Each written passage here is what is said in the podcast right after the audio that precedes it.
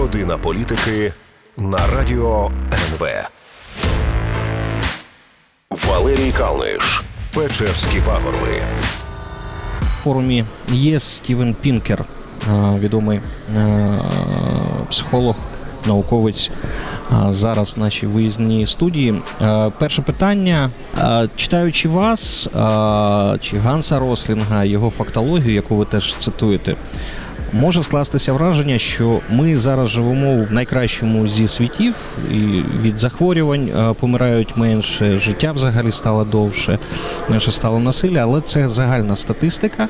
Чи змінилась окрема людина за останню, 1000 років, її якості, її мораль? Most people are better off. Certainly you're better off if you are.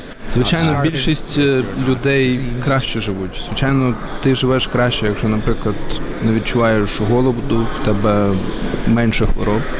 If you work 40 hours a week, that's your... Якщо в тебе робочий день 40 годин на тиждень, то в тебе ситуація краще, ніж у того, хто працював 60. If you can see Paris and New York and the Grand Canyon, that's better than if you are... Якщо ти бачив, був у Парижі, в Нью-Йорку, у Великому каньйоні, то це краще, ніж, наприклад, провести, як раніше, все життя десь в селі невідомо де. But it still raises the question. Do all of this health and prosperity and... Але знову ж таки це повертає нас до запитання, чи всі оці речі, і здоров'я, і добробут, якісь покращення, роблять людей щасливими. And the answer is not all the time for everyone, but... І відповідь така, не завжди, не всіх, але в середньому все ж таки так. Як поєднати ваш позитивізм стосовно загального тренду для людства з особливими трагедіями кожної людини? They're not incompatible because progress, that is, life being better now than it was in the past. Звичайно, ці речі не потрібно, напевно, поєднувати, тому що прогрес, що саме по собі означає, що зараз життя кращим, ніж воно було якийсь час тому назад, не означає все ж таки, що все в нас ідеально.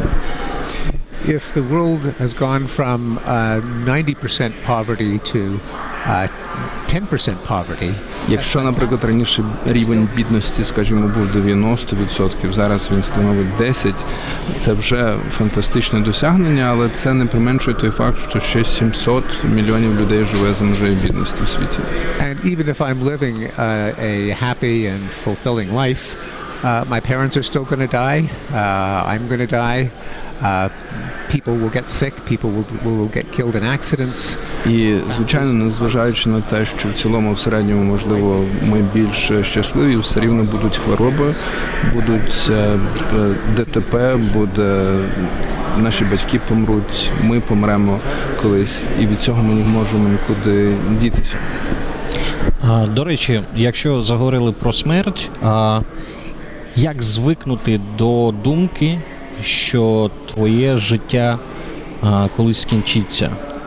Як прийняти цю новину, від якої не дітись нікуди? Many people don't live with that thought. They believe in an afterlife. Багато людей так не живуть. Багато людей вірять в життя поза смертю і що їхня душа буде жити після того, як помре тіло. I do not believe in an afterlife. Я не вірю в потойбічне життя. But I'm grateful to have been born in the first place. Але я вдячний за те, що взагалі народився. I realized that being a physical being. Я розумію, що я фізичне створіння, як і будь-яка фізична істота, рано чи пізно ми припиняємо своє існування. And I'm grateful for the years that I have living in a. Я вдячний за ті роки, які я прожив у країні з процвітаючою демократією. And knowing how easy it is for tragedy to strike a life. How many people are... І знаючи про ті трагедії, які дуже часто можуть траплятися в житті у людей з хворобами, людей, які живуть в бідності, людей, яких низка трагедій, я просто вдячний за ті всі можливості, які у мене були в житті. Зараз людина стикається з великою кількістю викликів, які не дають їй довго затримуватись на важливих речах, просто зупинитись та поміркувати. Чи не призведе ця швидкість життя, яка з'явилась, по-перше, завдяки технологіям, до інтелектуальної деградації людини? Well, not necessarily if we have the tools that не обов'язково, якщо ми винайдемо ті інструменти, які будуть компенсувати ті дефіцити, які в нас є, як у савців. Ми просто замінимо нашу, скажімо, пам'ять якимись девайсами.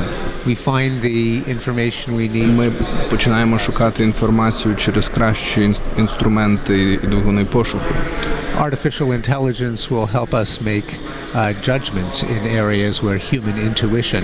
Штучний інтелект дозволить нам робити певні судження в тих сферах, де наша людська інтуїція часто може нас підводити або робити помилки. Тобто ви вірите в те, що технології роблять людину краще? They can. Вони можуть. Not always.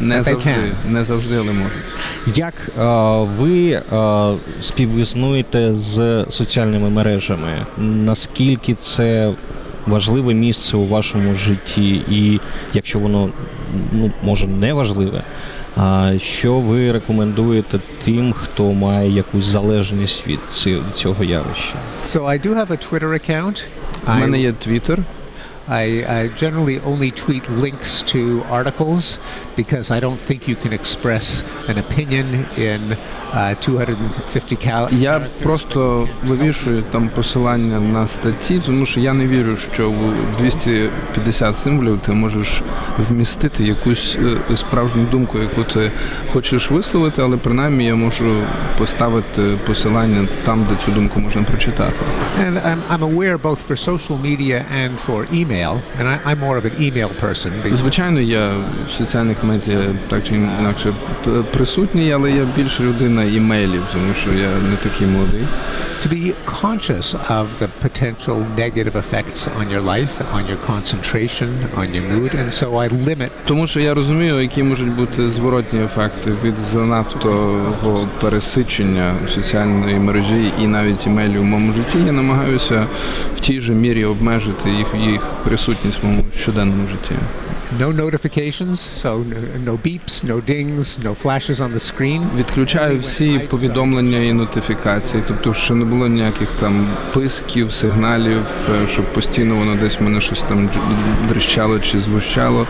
І до того, щоб я лише тільки коли сам захочу, пішов і скористався, чи пішов в соціальну мережу і зробив те, що мені там потрібно. And the blocks of my time when I decide no access to. І окремо мене виділені навіть такі блоки часу, коли я собі забороняю йти в соціальні мережі, хоча воно навіть деколи так спокушує, оскільки в тебе ж є все-таки цей девайс, він в тебе в кишені лежить. Повертаючись до таких загальних речей, у нас, говорячи про можливість завершення війни з Росією, часто використовують тезу про те, що це залежить від Володимира Путіна, тобто від однієї людини. Як гадаєте, що спонукає цю людину, чому вона обрала шлях війни, побудови імперії, нехтування життям та свободами не тільки нас, українців, але й своїх громадян? I think it's an excellent question. Я думаю, це чудове запитання. Since no one has power, direct power over Putin. Оскільки нікого немає прямого впливу на Путіна. It's a question of spreading norms and institutions that makes his behavior seem. Це виходить, все залежить від того, щоб ті, хто це повинен робити, поширювали певні норми, інституції, на фоні яких його поведінка виглядала б смішною, ненормальною або такою неприйнятною.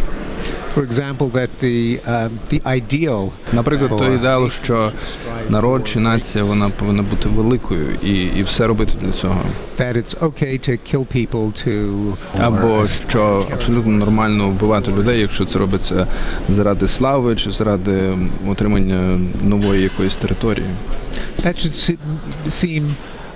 barbaric, old-fashioned. Такі речі, вони повинні на фоні цього виглядати примітивними, якимись варварськими, глупими. But at the same time there also have to be practical measures. Але при цьому повинні бути і практичні міри, і заходи, такі як санкції. And signals of exclusion from a community. І сигнали стосовно того, що його можуть виключити з тої спільноти чи клубу, в якому б він хотів бути. One of the of all of the things that Donald Trump does that I усіх речей, які робить Дональд Трамп, які я ненавиджу, я ненавиджу багато з того, що він робить. One of the worst is to take the pressure off Putin by. Одна з найгірших це так, коли він намагається зменшити цей тиск на Путіна, запрошуючи його повернутися до Великої Вісімки. To talk about коли починає розмови про пом'якшення, зменшення санкцій. Because now we will not go to war with. Тому що зараз, звичайно, ми не почнемо війну з Росією через схід України, не будемо починати Третю світову війну. So it has to be soft power. Тому має бути м'яка сила. Economic, moral, intellectual. Економічна, моральна, інтелектуальна, соціальна.